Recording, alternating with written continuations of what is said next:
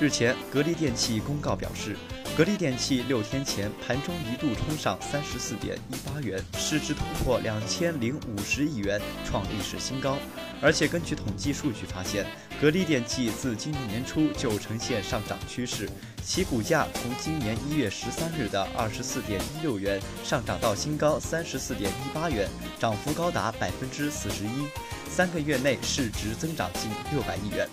格力电器掌门人董明珠自然是相当得意，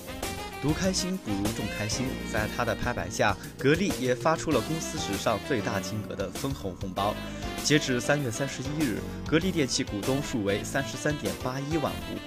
格力准备向全体股东每十股派发现金红利十八元，即一次性派出一百零八点二八亿元，占公司二零一六年全年净利润的百分之七十点二二。分出金额创历史新高，股息支付率高达百分之七十。当然，作为格力电器的扛把子，董小姐也能分到不少。截止二零一六年十二月三十一日，董明珠持股为四千四百三十一点八三万股，在不考虑税收因素下，她本次就可获得七千九百七十七万的分红。不光是这次，格力电器历次分红都很慷慨，正是因为董明珠基层人员出身，虽然已身居高位，仍对员工十分慷慨。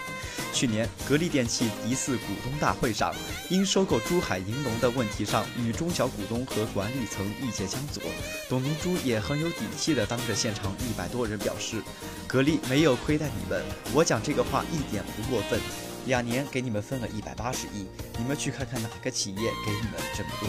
如今空调市场回暖，格力市值创新高，和雷军的十亿赌注胜券在握，尤其是又是赢得了三十三万员工不离不弃。